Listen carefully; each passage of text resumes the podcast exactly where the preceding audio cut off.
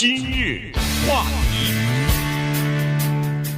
欢迎收听由中讯和高宁为你主持的今日话题。呃，最近这个大事比较多哈、啊，阿富汗了、疫苗了，各种各样的事儿。所以呢，有一个其实也算是比较重要的娱乐界的一个事儿呢，我们没说哈、啊。但是今天呢，跟大家来聊一下，就是前段时间啊，不久之前 ，Scarlett 呃 Johansson 啊，她呃。把那个迪士尼公司给告到法庭上去了。不要小看，这是一个呃一线的演员和一个制片厂之间的这个法律之争啊。但实际上呢，它反映出的是一个时代，呃，进入到另外一个时代的一个挺大的一件事儿。原因就是说，现在的电影和电视的这个呃整个的呃这个市场啊，已经进入到流媒体的时代了。所以呢，以前的那个。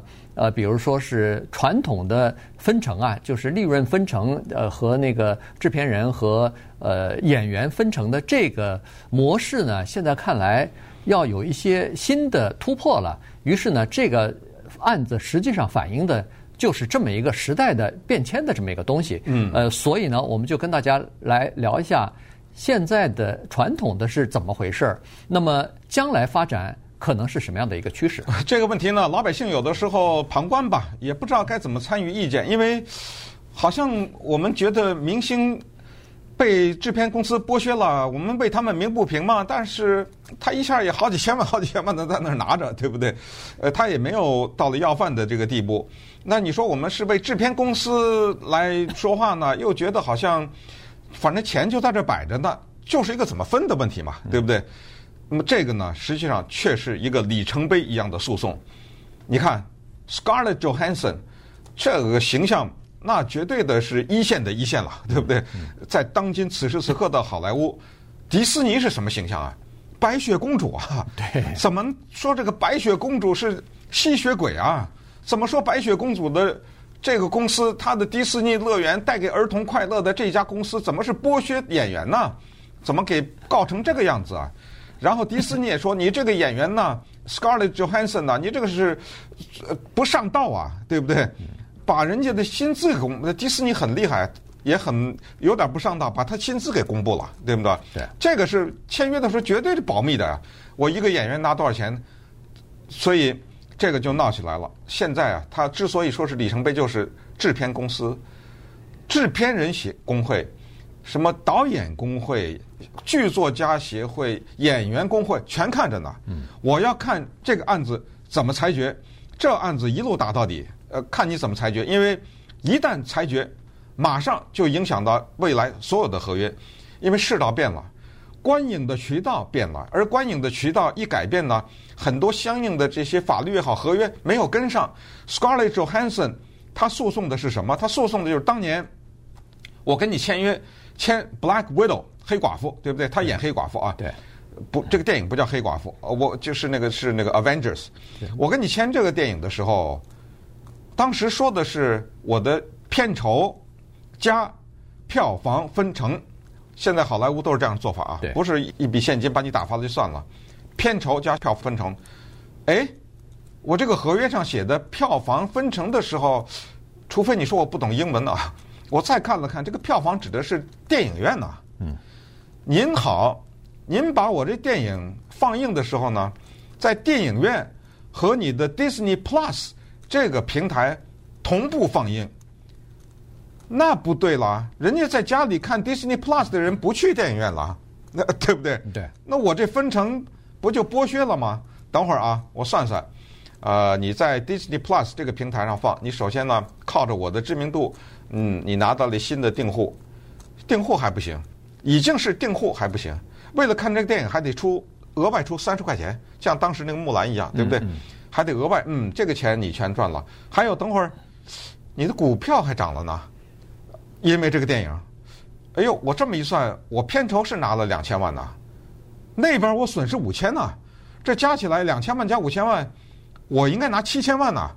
您这有好意思吗？应该给我七千万，你才给我两千万，走吧，咱们法庭上见吧。对，呃，就是这个分成的问题哈、嗯。所以，呃，但是呢，迪士尼说是您这个不上道了，你拿了这么多钱，我们也没有违约啊，我们在这个合约上没有说是叫做唯一的渠道是电影院。嗯，我们只是说必须要在广泛的电影院上映，这个片酬才行，呃，分成才行啊，这个利润的分成，呃，这个所谓的广泛的上头明确的规定，至少是一千五百家电影院线要同时上，这个才可以。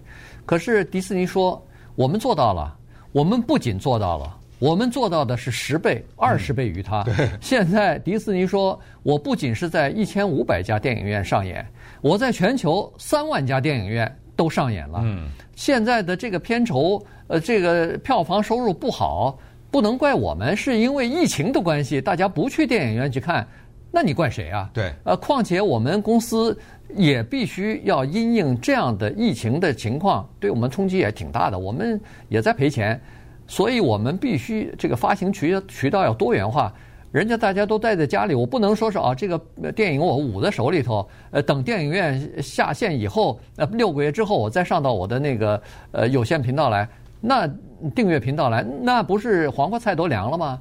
于是你你听，双方都有都有他们的道理。而迪士尼更狠的一个就是打所谓同情牌，他还说了，他说我们把这个电影放到 Disney Plus 上面，是因为疫情造成的呀。对，那你能不能在这种时候不要老想钱呢？对不对？伤说钱多伤感情啊，对不对？然后人家 Scarlett Johansson 说感情多伤钱呐，啊，对不对？对，都大大都是有可以这么说的。他是说我们迪士尼是抗议的举动啊，我们把这个电影放到这个，你看看是我们 Disney Plus 这一家吗？人家华纳没有做吗？华纳更极端，对，华纳下面它有一个 H B O Max， 它怎么做的？华纳电影公司宣布，二零二一年所有的新电影全部的直接进入到它的 H B O Max 这个电子平台上面，嗯，而且只要你是订户，不要额外收钱。你看，呃，那个叫迪士尼的木兰额外收钱了，嗯，你现在这个 Avengers 额外收钱了。人家华纳还都免费呢，对不对？这都是在疫情期间特殊做法，你闹什么闹啊？对不对？你看，就搅在这儿。那么，于是呢，这就引出了今天的这个话题，就是美国的电影演员的薪资是怎么算出来？这个更大的什么制片厂啊、什么编剧啊、摄影类，我们就不说了啊，因为从 Scarlett Johansson 这儿呢，就引出来的所谓的就著名的好莱坞的 back end， 嗯，这个叫做后端收入。也就是说呢，一个创作人员，我再跟大家简单介绍一个概念，叫 above the line 和 below the line， 叫线上和线下收入。就是这一听就带有一点小歧视的感觉啊，就线上的人呢是比较主要的人，是跟这个电影的创作有直接关系的人，什么制片厂啊、制片商啊，拿钱去找钱的啊，制作人制、制作人呐，呃，什么导演呐、啊、编剧啊，当然了是主要的演员啊，这些都是线上的。呃，线上的呢，基本上参与就是后期的分成，就除了他拿他的导演的导演费，演员拿他的片酬，制片人拿制片费用后，这个电影如果表现得好的话，他还能分。当然，电影砸了，那对不起，我不退啊，我我对不起，我已经拿钱，我不退给你。但砸了活该啊，呃，但赚的话，我们能再分一笔。那 below the line 呢？线下那些你就想把那些化化妆的就想就无数了哈，摄影啊什么这些，对不起了，你摄影师的话，该给你多少钱多少钱，这个电影赚了钱跟你没关系，赔了钱也跟你没关系。大概简单讲就是，以后大家会听说过这个叫 A T L， 就是 above the line， 还有那个 B T L 就 below the line， 就是大概这个意思。那么 Scarlett Johansson 是线上，所以他要参与分红和这个叫所谓的后端的收入。对，利润的分成这个呢是有规定的，这个在合约当中大概都有，就是说票房收入要达到多少钱你可以分多少。再多上一个门槛又可以分多少，它的那个比例是不一样的，呃，可能越高你你分到的比例越低，但是问题整个的钱你多了，对吧？所以呢它是这么个情况。所以如果要是票房收入一低下来，它等于分不到或者是分少了以后，那不是就影响它的收入了吗？这个是这样的情况。这是电影。电视呢，它有一个也算是一个比较残酷的东西，也是看完全是看收视率。如果你他他们的这个电视台，它都有这个收视率的，所以呢，收视率比它达到某一个程度的时候呢，它会给你续约，一直续续续。所以电视剧的这个续续约率就是一直要到一百集。当你的电视剧能够达到连播一百集的时候，恭喜你，你就可以得到电视的广告收入的一些分成了。没错，嗯，对，所以呢，这个就是电影和电视现在的做法。但是现在有了这个呃串流平台，有了这个流媒体以后呢，情况不一样了。嗯，那稍等会儿我们来看看，有一些平台啊，包括 Netflix 啊什么这些平台哈、啊，它怎么打乱了现在的格局，以及演员为什么都紧紧的看着现在这个诉讼，因为这个对他们的收入有哪些影响，以及好莱坞历史上一些著名的诉讼怎么决定了今天好莱坞的格局。今日话题，欢迎继续收听由钟迅和高宁为您主持的《今日话题》。这段时间跟大家讲的呢是好莱坞现在的一个官司啊，这个官司呢影响比较大，所以大家都在观看这个官司呢，因为到二零二三年的时候呢，呃，好莱坞的很多的这个就是合约啊到期了，要重新重新签了啊，所以呢，这个可能对整个的行业的利润的分成啊，到底这个收入怎么计算啊，可能有比较大的影响哈，所以大家都在观看。那么，呃，说到这个好莱坞演员和制片厂之间的这个劳资方面的薪水方面的纠纷呢，就多了哈。从一开始有制片厂开始，就一直到现在都有。